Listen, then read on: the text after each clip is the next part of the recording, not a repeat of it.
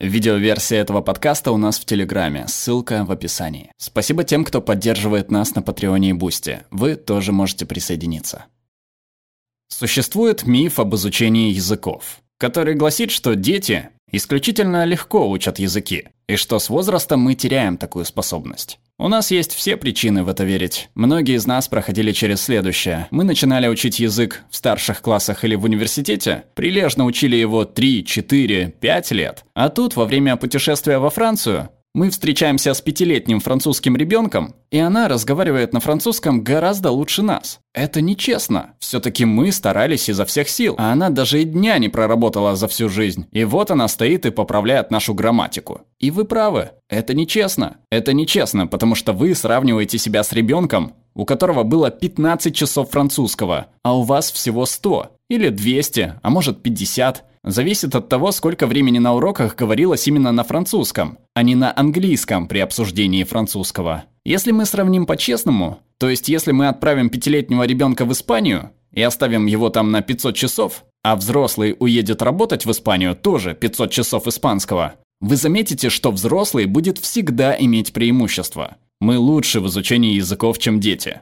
Мы умнее их. Мы знаем, как надо учиться. Это один из плюсов взрослой жизни. Конечно, я не говорю, что у детей нет преимуществ. Они есть, и их всего три. В возрасте от 6 до 12 месяцев, в таком маленьком промежутке, дети могут различать звуки на новом языке так, как мы уже не можем. Значительное преимущество. Второе преимущество – дети не боятся. Они присоединяются к любому разговору, знают они слова или нет. В то время как мы сдерживаемся из-за неуверенности. Огромное преимущество. Но ничто из этого не перевешивает нашу превосходящую способность учиться.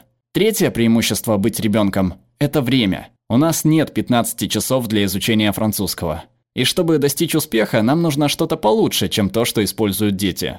Чтобы представить себе, как это может выглядеть, я хочу поговорить о собственном опыте. Я начал изучать языки с иврита в детском саду и начальной школе. Я учил его 7 лет. И после 7 лет обучения я мог читать на иврите буквы алфавита.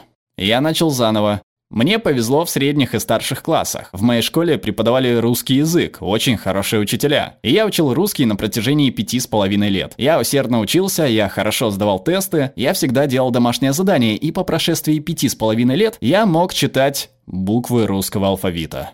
Я запомнил, может быть, 40 слов и пришел к выводу, что изучение языков не для меня.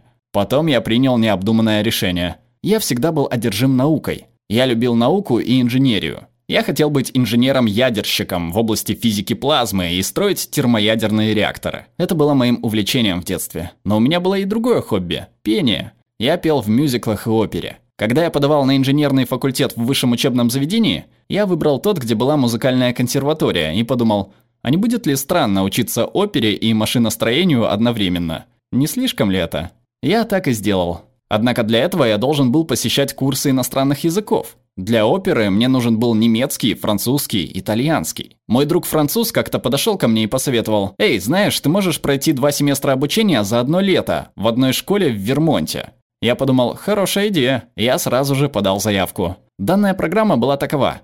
Ты подписываешь контракт в первый же день. Если я скажу хоть одно слово не на немецком, если я напишу, прочитаю что-либо, если я прослушаю голосовое сообщение не на немецком, меня сразу же отчислят без возврата денег. Я подумал, будет весело. Я поехал, подписал контракт и осознал, что на самом деле я не знаю немецкого. И вообще перестал разговаривать. Кто-то подошел ко мне и сказал «Hallo, ich heiße Joshua, wie heißt du?» Я ответил «Э?» Он сказал «Hallo, ich heiße Joshua, wie heißt du?» Я ответил «Их Хайзе Габриэль». И таким образом я выучил немецкий. Спустя семь недель я мог уверенно поддерживать разговор на немецком и стал просто одержим чувством думать совершенно по-другому. Следующим летом я вернулся для усовершенствования немецкого. В 2007 году я переехал в Вену в Австрии, чтобы получить диплом в области оперы и пения. В 2008 году я поехал учить итальянский в Перуджу в Италии. А в 2010 году я сжульничал на тесте по французскому. И тут-то все и началось. Понимаете, я хотел поехать обратно в ту же школу в Вермонте. Потому что при напряженном мазохистском подходе в какой-то степени там было весело. У них был уровень 1 для людей, незнакомых с французским. Уровень для меня. Но у них также был уровень 1,5, немного ускоренный. И я подумал, это мой третий язык, итальянский схож с французским, возможно, я смогу быть на уровне 1,5. Они прислали мне распределительный онлайн-тест, и я списал сколько мог. Я пришел к выводу, что, не зная французского, я могу списать по максимуму и попасть на уровень 1,5. Я использовал раздел «Французская грамматика» на сайте about.com для вопросов с вариантами ответов. Я написал эссе в Google переводчике и отправил им. Я закончил тест и больше не думал об этом. После трех месяцев я получил письмо, и в нем было следующее «Поздравляем! Вы успешно сдали распределительный тест. Мы зачисляем вас на средний уровень. У вас есть три месяца. Через три месяца вы будете жить в комнате с носителем французского. Мы проведем 15-минутное интервью, чтобы убедиться, что вы не сделали какой-нибудь глупости, вроде жульничания в тесте. Я запаниковал. А когда я паникую, я захожу в интернет. Потому что, несомненно, у кого-то там есть ответы на все вопросы.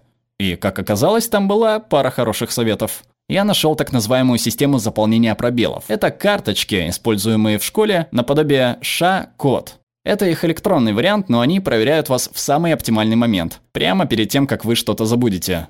Так что они чрезвычайно эффективны. Люди используют приложение с техникой интервальных повторений для переводов. Я знал из моего опыта с ивритом и русским, что мне это не подойдет. Поэтому я сделал нечто другое. Чтобы это объяснить, давайте поговорим о двух словах. Первое мы учили в классе. Мы учили венгерский. Наша учительница подошла к доске и написала «фини кипи зугип», что по-венгерски значит «камера». Потом она написала еще 39 других слов на доске и сказала «выучите эти слова за неделю, а в конце недели у вас будет тест». Второе слово мы выучили совсем по-другому. Вы в путешествии со своим лучшим другом. Вы в Скандинавии. Вы зашли в старый бар. В нем шесть седых завсегдатаев. Вы садитесь за стойку бара. Бармен определенно викинг. У него огромная рыжая борода и улыбка, от которой вам дискомфортно. Он ставит три рюмки и бутылку, на которой написано М-О-К-Т-О-Р, в то время как бармен говорит «Моктор». Он начинает что-то наливать в рюмки. Это какая-то зеленая жидкость, но не приятного изумрудного цвета, а более коричневато-желтоватая, вязкая зеленая жидкость. Он оставляет бутылку и вытаскивает белую банку. Из этой банки он вытаскивает что-то и кладет в каждую рюмку. По запаху ясно, что это тухлая рыба. При этом он повторяет «Моктор». Тут уже посетители оборачиваются, смотрят на тебя и смеются. Бармен достает спичку, поджигает все три рюмки и повторяет «Моктор». Все завсегдатые начинают скандировать «Моктор! Моктор! Моктор!» И ваш глупый друг поднимает рюмку и выкрикивает «Моктор!» Задувает огонь и выпивает ее. Следом за ним бармен задувает огонь, выкрикивает «Моктор!» и выпивает рюмку. Теперь все смотрят на тебя, скандируя «Моктор! Моктор!» Вы подносите рюмку «Моктор!», задуваете огонь «Моктор!», вы выкрикиваете «Моктор!» и выпиваете рюмку. Хуже этого вам никогда не доводилось ничего пробовать. Теперь вы навсегда запомните слово «Моктор». При этом вы уже забыли, как по-венгерски будет «камера». Почему? Память поразительна. Воспоминания не расположены в определенном месте вашего мозга. На самом деле они хранятся в связях между областями мозга. Когда вы увидели эту рюмку, и бутылку с надписью МОКТОР, а бармен произнес «Моктор», звук и написание связались и запечатлелись в памяти. Эти связи связались с другими звуками. Со звуком Моктора, наливаемого в рюмке, звуком, когда все в комнате скандировали «Моктор! Моктор!». Все эти звуки и написание слова взаимосвязаны и связаны с образами. Они связаны с образом зеленой бутылки. Они связаны с рюмками. Они связаны с той тухлой рыбой. Они связаны с лицом бармена с лицом викинга, которое теперь является частью этого слова. А они, в свою очередь, связываются с сенсорными ощущениями, такими как тот ужасный вкус во рту, запах гнилой рыбы, вызывающий жжение, жар огня. Это, в свою очередь, связывается с эмоциями, отвращением, злостью на вашего друга, возбуждением. Они связываются с вашим путешествием, они связываются с алкоголем, со Скандинавией, дружбой, приключением. Все эти вещи теперь являются частью этого слова – и все это вместе взятое помогает вам запомнить слово, в то время как вы уже не помните, как звучит по-венгерски слово «камера». У вас нет ассоциаций с айфоном и зеркальной камерой, звуком затвора, ощущениями, возникающими при просмотре старых фотографий. Нет, эти ассоциации существуют. Они связаны с другим словом, со словом «камера». Но у слова «финикипи зугип» пока нет ни одного. Поэтому вы не можете его запомнить. Что вы можете сделать? Давайте вернемся к моему французскому. У меня была следующая ситуация. Я получал две степени магистра. Одну в пении, одну в опере. У меня были занятия 6 дней в неделю. Моим единственным свободным временем был час на метро, воскресенье и австрийские национальные праздники, которых, к счастью, довольно много. И в это время я делал только одно. Учил и пересматривал карточки в одной из программ, использующих технику интервальных повторений. Но вместо того, чтобы использовать перевод на карточках, я начал с картинок. Если я хотел выучить, как по-французски собака – «ще», я искал картинки по теме «ще». И видел, что французские блогеры выбрали не тех собак, которых я ожидал. Их собаки были меньше и милее, и они были какими-то более французскими. Я использовал этих собак, чтобы выучить «ше», и заучивал слова, используя фото французских блогеров. По мере расширения словарного запаса я постепенно перешел к предложениям. Таким способом я начал учить абстрактные слова и грамматику, заполняя пробелы. Если я хотел выучить, к примеру, слово «шел», «идти» в прошедшем времени, я придумывал историю. Вчера я пробел в школу с изображением школы. Таким методом я выучил абстрактную грамматику. Спустя три месяца у меня было интервью. Я оказался в комнате с француженкой, которая начала разговор с «bonjour». Первое, что пришло мне в голову, было «bonjour». Она начала разговаривать на французском, и я осознал, что я ее понимаю. Более того, я знал, что отвечать. Я не говорил бегло. Я разговаривал по-французски впервые в жизни. И я разговаривал по-французски, я думал по-французски. И у нас был 15-минутный разговор. И в конце этого разговора преподавательница сказала мне, «Знаешь, что-то не так с твоим распределительным тестом. Здесь сказано, что ты должен быть в группе среднего уровня, но мы зачислим тебя на продвинутый». За следующие 7 недель я прочитал 10 книг, написал эссе в 70 страниц и в конце этого лета мог свободно разговаривать по-французски. Я осознал, что нашел что-то важное. Я начал писать об этом, создавать для этого компьютерные инструментальные средства и дорабатывать их. В 2012 году я выучил русский, наконец-то. С 2013 по 2015 я учил венгерский. В 2015 я начал учить японский, потом перестал и перешел на испанский. Потом снова стал учить японский, так как его можно учить бесконечно. Каждый раз я учился многому новому. Я научился тому, как менять систему для ускорения процесса, но в целом методика оставалась такой же.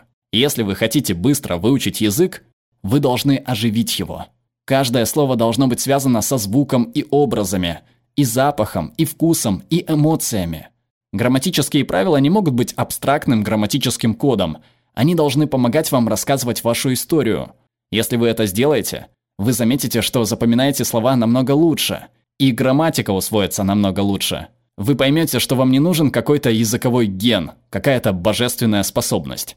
У любого человека есть время и способности выучить язык. Спасибо. Перевела Оксана Ким, отредактировала Наталья Савиди, озвучил Глеб Рандолайнин.